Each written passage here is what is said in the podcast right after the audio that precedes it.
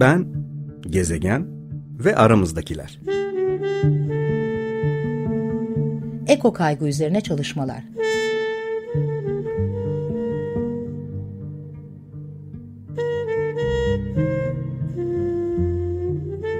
Hazırlayan ve sunan Elif Gül Şahin.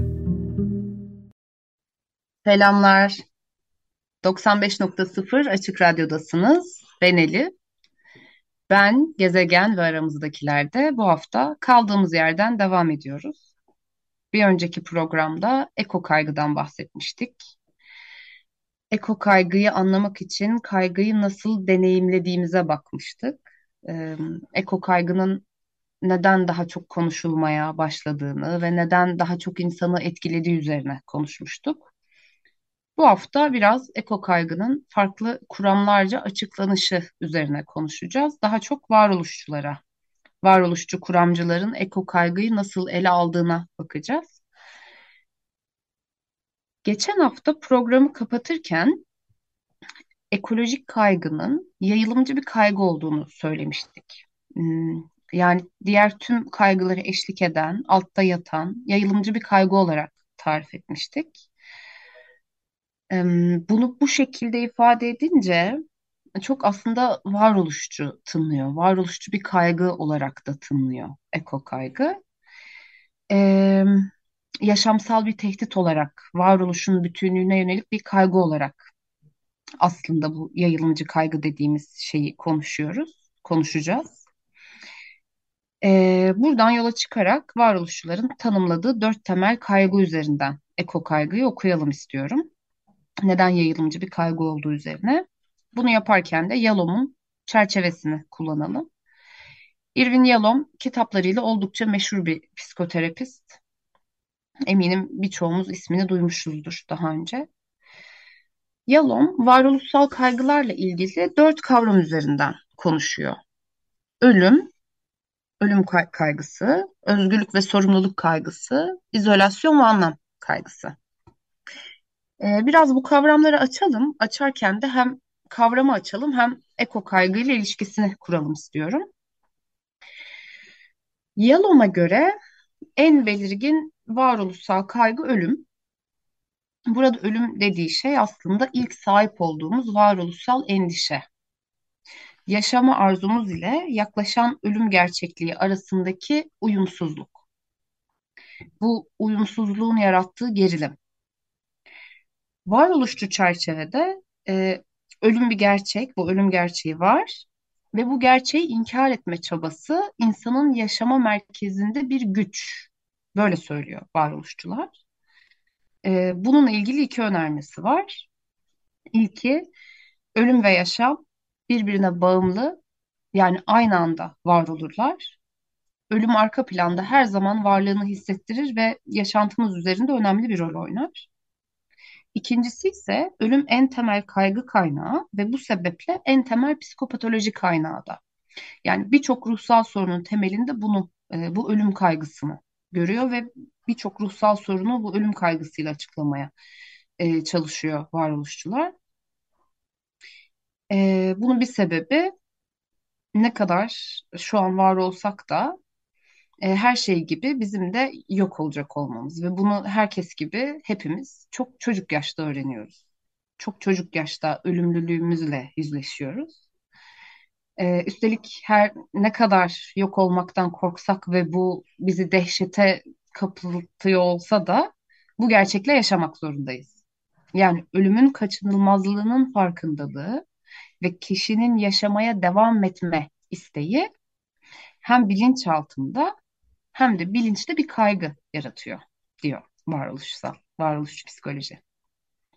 Bu ölüm kaygısı o kadar büyük ki kişinin yaşam enerjisinin önemli bir miktarını ölümün inkarı tüketiyor. Ee, bu arada bunu bir gerçeklik üzerinden değil de daha çok konseptler üzerinden de konuşuyoruz. Aslında bir yorum yapıyoruz. Ee, felsefi konseptler üstünden bir yorum getiriyoruz. Ee, neyse en saf haliyle ölüm korkusu ölüm süreciyle ilgili bir durum değil. Ölümün kendisindeki mutlak kayıpla ilgili bir duygu. varoluşçulara göre.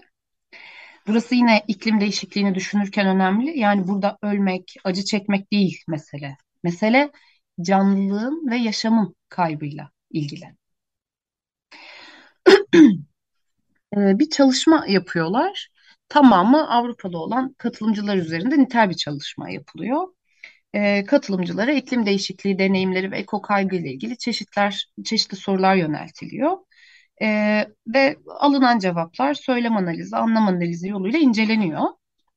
Burada ölümle ilgili insanların iklim değişikliği ile ilgili cevap verirken kendi ölümlerinden açıkça bahsetmediği, genellikle ölü ya da ölmekte olan dünyaya gönderme yaptıkları görülüyor. Örneğin şöyle şeyler söylüyor katılımcılar. Çok güzel bir an yaşıyorum, çok güzel bir manzaraya bakıyorum ama kahretsin ölüyor gibi. Ee, aslında buradaki ölüm teması daha çok bilinç düzeyinde, daha çok kayıp yaz ve ikinci programda konuştuğumuz sölastalji ile ilişkili. Yani o manzaranın kaybı, keder, yaz üzerinden çıkıyor.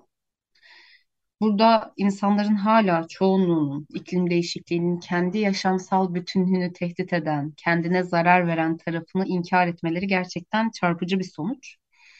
Ee, bu sonuç bize biraz e, iklim değişikliğiyle yüzleşmenin zorluğunu e, ve neden bazılarımızın iklim değişikliğini inkar ettiğini de belki gösteriyor. Ee, yine aynı çalışmada iklim değişikliği ile ilgili e, algıları insanların daha çok yanan ormanlar, kararmış bir hava, e, kuraklık gibi betim, betimleniyor. E, ha başka bir çalışmada da bu da çok ilginç. E, uzamsal bir çalışma yapıyorlar. 40 yıl önce e, insanlara soruyorlar.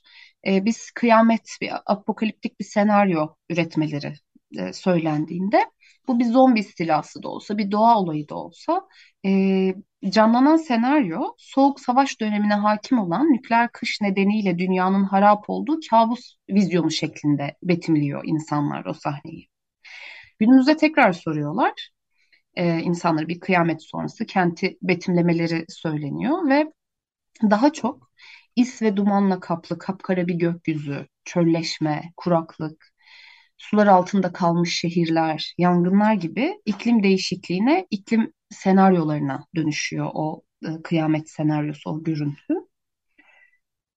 Aslında iklim değişikliğiyle yüzleşmek insanın kendi ölümlülüğüyle yüzleşmesidir diyebiliriz.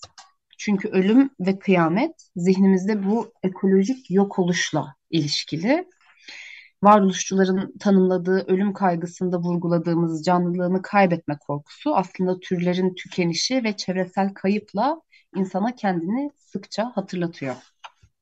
Kendi ölümlülüğünü. Bir diğer Yalom'un e, varoluşsal kaygısı ise izolasyon yani yalıtım. E, eko kaygıyı da düşününce özellikle iklim aktivistlerinin çok müzdarip olduğu bir yere temas edecek. Diğer insanlardan uzak olma. E, kişisi, kişiler arası bir yalıtım olarak konuşabiliriz burada bu konsepte. İzolasyon dediği şey iç gerçeklik ve dış gerçeklik arasında var olan temel ayrılık duygusu öznel duygular arasındaki kapatılamaz boşluk ee, ve dolayısıyla bir başkasının bakış açısını tam olarak bilmemek ya da tamamen bilinmek arzusuna dayanıyor. Yani herkesin farklı öznellikleri olduğunun e, bilinci ve herkesin bu öznellikler içinde birbirini tam olarak e, anlayamayacağı ve tam olarak ilişkilenemeyeceği ile ilgili bir duygu bu izolasyon. Yani aslında bir çeşit yalnızlık. Farklı öznellikler içinde deneyimlenen bir yalnızlık duygusundan bahsediyor. Bunun yarattığı kaygıdan bahsediyor varoluşçular. Tam olarak anlaşılamaz ve anlayamaz oluşumuzun yarattığı bir çeşit gerilim.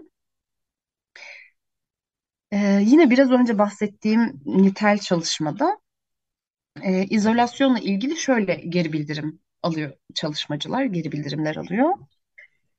Ee, arkadaşları ve akrabalara iklim değişikliğiyle ilgili bir şeyler açıklamak zorunda kalan e, kişiler, özellikle daha aktivizm alanında çalışan kişiler, yalnız hissettiklerini söylüyorlar. E, bunu düzeltmeye çalışan kişi benim ve bu konuyu e, önemsemeyen arkadaşlarımla birlikteysem neredeyse uyur gezer gibi geliyorlar demiş örneğin bir katılımcı. E, yani o izolasyon ve yabancılaşma dış dünyaya ve farklı öznellikler arası uyuşmazlıkla ortaya çıkıyor. E, bir başka örnek. Bunun benim için ne kadar önemli olduğunu bile insanlara anlatamıyorken başka birinin bunu umursamasını nasıl sağlayacağımı bilmiyorum. Ya da aynı şeyleri tekrar tekrar söylemekten ya da sürekli dırdır eden kişi olmaktan kaçınmak, kişiler arası tartışmaya girmekten kaçınmak ve bu yüzden biraz mesafe alma ihtiyacı duymak. Ee, çok fazla tekrar eden izolasyon temaları iklim değişikliği konusunda. Ee, bir de aslında yine bu özneler arası farklılıkta e, iklim değişikliği endişesiyle ilgili diğer insanlardan farklı olmak da bir yalnızlık, dışlanmışlık, ait hissedememe e, duygusu doğurabilir. E, iki farklı uç, uçta özneler arası e, farklılıktan söz edebiliriz. Bir örnek üstünden e, gidelim. Örneğin bir akşam yemeğindesiniz. E, siz iklim değişikliği sorununu önemseyen ve bu konuda bir şeyler yapmaya çalışan birisiniz. E, ve masadaki diğer kişiler sizin kadar önemsemiyorlar. E, ve pet şişe su sipariş etmeyi tercih etmediniz. Sizden daha az endişe duyan insanlar tarafından abartmakla suçlanabilirsiniz. E, diğer uçtaysa yine bir yemektesiniz ve benzer kaygıyı yaşayan insanlarla berabersiniz ve çok susadınız. Pet şişeden başka da su seçeneği yok ve yemekte su söylediniz. E, bu kez de sizi sürdürülebilir davranmamakla suçlayabilirler. Yani aslında bu e, öznelerin birbirini tam olarak e, anlayamayacağına, anlaşılamayacağına dair kaygı ve bu kaygının yarattığı izolasyondan bahsediyor varoluşçular. Bu öznellikler kişiyi yalnızlaştırıyor e, ve eko kaygı da artıyor ya da eko kaygı yalnızlaşmayla sonuçlanıyor da diyebiliriz. Evet, ölüm kaygısından ve yalıtımdan bahsettik. Üçüncü e, varoluşsal kaygıysa özgürlük ve sorumluluk. Bu aslında varoluşsal izolasyonun bir sonucu olarak insanların kendi gerçekliklerini oluşturma özgürlüğüne sahip olmaları ve nihai olarak yaşamlarının gidişatından sorumlu olmaları demek. Biz insanlar olarak sadece eylemlerden değil, aynı zamanda eylememe başarısızlıklarından da sorumluyuz. Böyle anlatınca ben de kendi kendime başka konularda varoluşsal sorgulamalara giriyorum. Bundan kaçmak mümkün değil herhalde. Ee, burada bahsettiği şey her birey kendi dünyasından, yaşantısından, seçimlerinden, hareketlerinden, başarısızlıklarından kendi sorumlu. Yani tabii bir çevre, genetik, şans, tesadüfler gibi kontrol edemediğimiz durumlar da var. Ama bu kontrol edemediğimiz durumlara karşı tutumumuz ve bunlardan çıkardığımız anlamdan anlamdan da aslında biz sorumluyuz. Sorumluluğun farkında olmak yani kişinin kendi benliğini, kaderini, hayattaki durumunu, duygularını, acı çekişini kendisinin yarattığının farkında olması demek. Ee, ve bu da insanın kendi yarattıklarının dışında referans alabilecek herhangi bir dışsal yapının e, olmayışının verdiği özgürlük korkusu olarak tanımlanıyor varoluşçu e, çerçevede. Yani aslında kişi seçtiği şeyi yapmakta özgür ve bu anlamda özgürlük dehşet verici. Altımızda hiçbir zemin yok, bir boşluk var gibi. Ve tabii ki bununla baş edebilmek için çeşitli şeyler kurmuşuz. Ahlak sistemlerinin, dinlerin, devlet otoritelerinin, kültürel kodların olması aslında özgürlük kaygısından korunmanın çeşitli yolları. Ee, karar vermek için bir otoritenin kendinden büyük bir şeyin arayışına giriyor insan. Yani özgürlük rahatsız edici olduğunda sınır arayışına giriyor. Ve tabii ki bu özgürlük ve sorumluluk da kaçınılmaz olarak beraberinde suçluluk duygusunu getiriyor. Burada iklim değişikliği ile ilgili düşününce de aslında e, bir önceki programda konuşmuştuk. Merak edenler açıp dinleyebilir. E, orada sürdürülebilir davranışları yönetmekle ilgili çok büyük bir kafa karışıklığı yaşıyor olmanın yani aslında e, sürdürülebilir davranışların sorumluluğunun insana yüklenmiş olmasının sistemi çileden çıkardığını ve bir karışıklık yarattığını, insanın ne yapacağını bilemez bir hale geldiğinden bahsetmiştik. İşte burada bir sınıra ihtiyacı var aslında. Bir sınır. E, doğru bir yönlendirmeye ihtiyacı var. Geçen hafta da beslenme üzerinden örnek vermiştik. O metaforu devam ettirelim. Doğru bir diyete ihtiyacı var yani kişinin. Sürdürülebilir ve onun vücuduna iyi gelecek bir diyete ihtiyacı olduğu gibi e, iklim değişikliğiyle ilgili sürdürülebilir doğru davranışlara e, yönlendirilmeye de e, ihtiyacı var. E,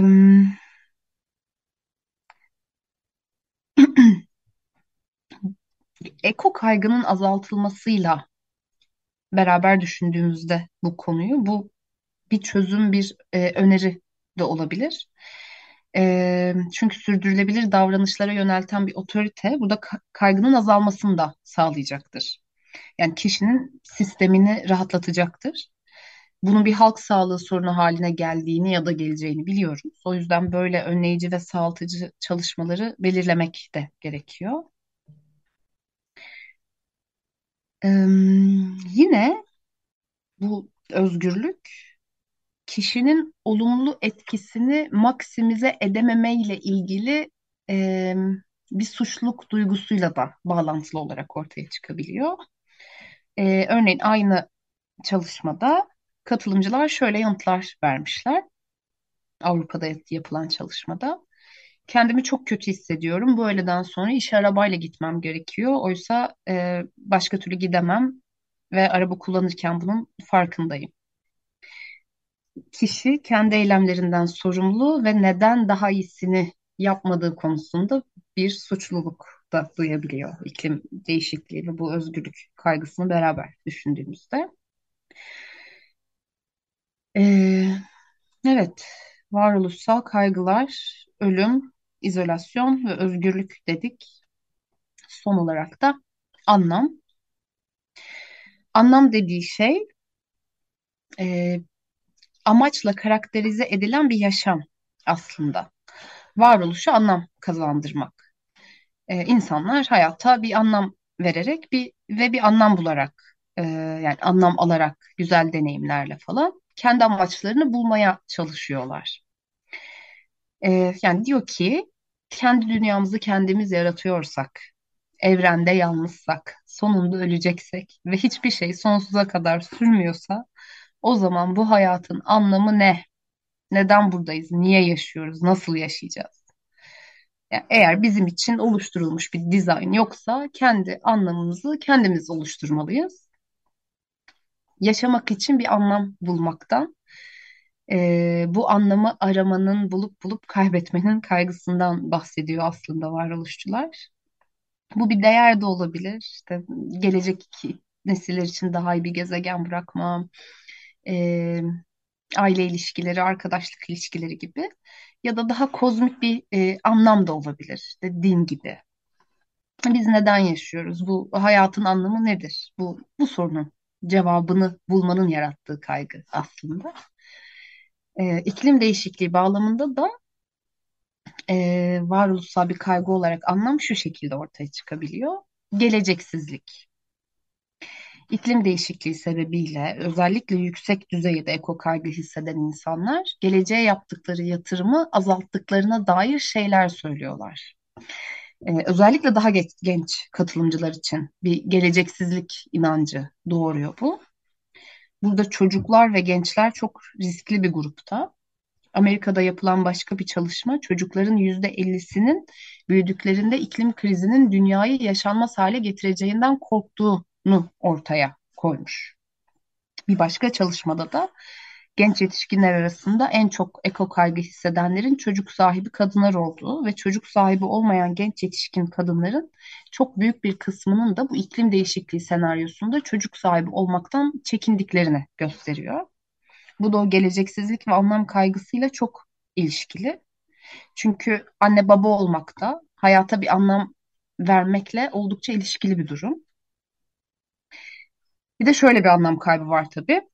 E, bu da yine iklim değişikliğinin ve e, iklim değişikliğinin iklim değişikliğine has kısmı diyebiliriz. Biz bir şeyler yapıyoruz. Daha iyi bir dünya ve daha iyi bir gelecek için. İşte çöplerimizi ayırıyoruz, geri dönüşebilir ürünleri tercih ediyoruz, enerji tasarrufu yapmaya çalışıyoruz vesaire. E, ve bu bir süre sonra anlamsız gelmeye başlıyor. Bu da bir kaygı yaratıyor. Ben çöplerimi ayırıyorum ama fabrikalar şöyle üretim yapıyorlar gibi. Ee, ve çok yükselmiş eko kaygı.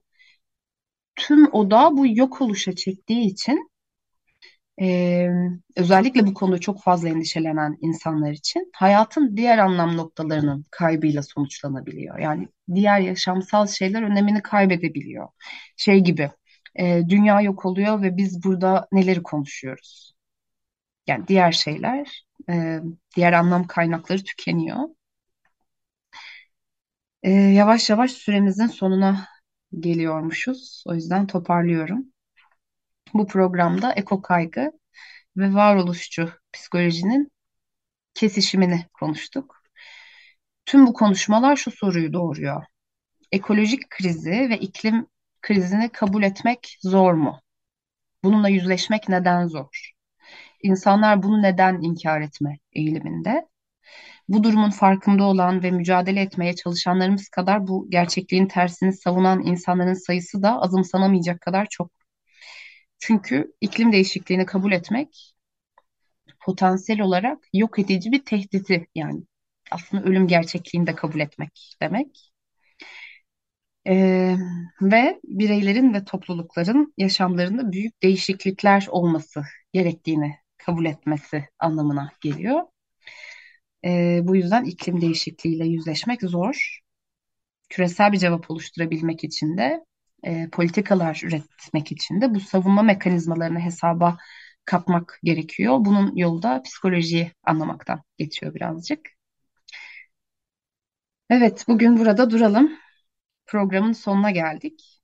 Siz de kendi iklim değişikliği deneyiminizi paylaşmak isterseniz ben gezegen ve aramızdakiler gmail.com adresinden bana ulaşabilirsiniz. 14 gün sonra görüşmek üzere.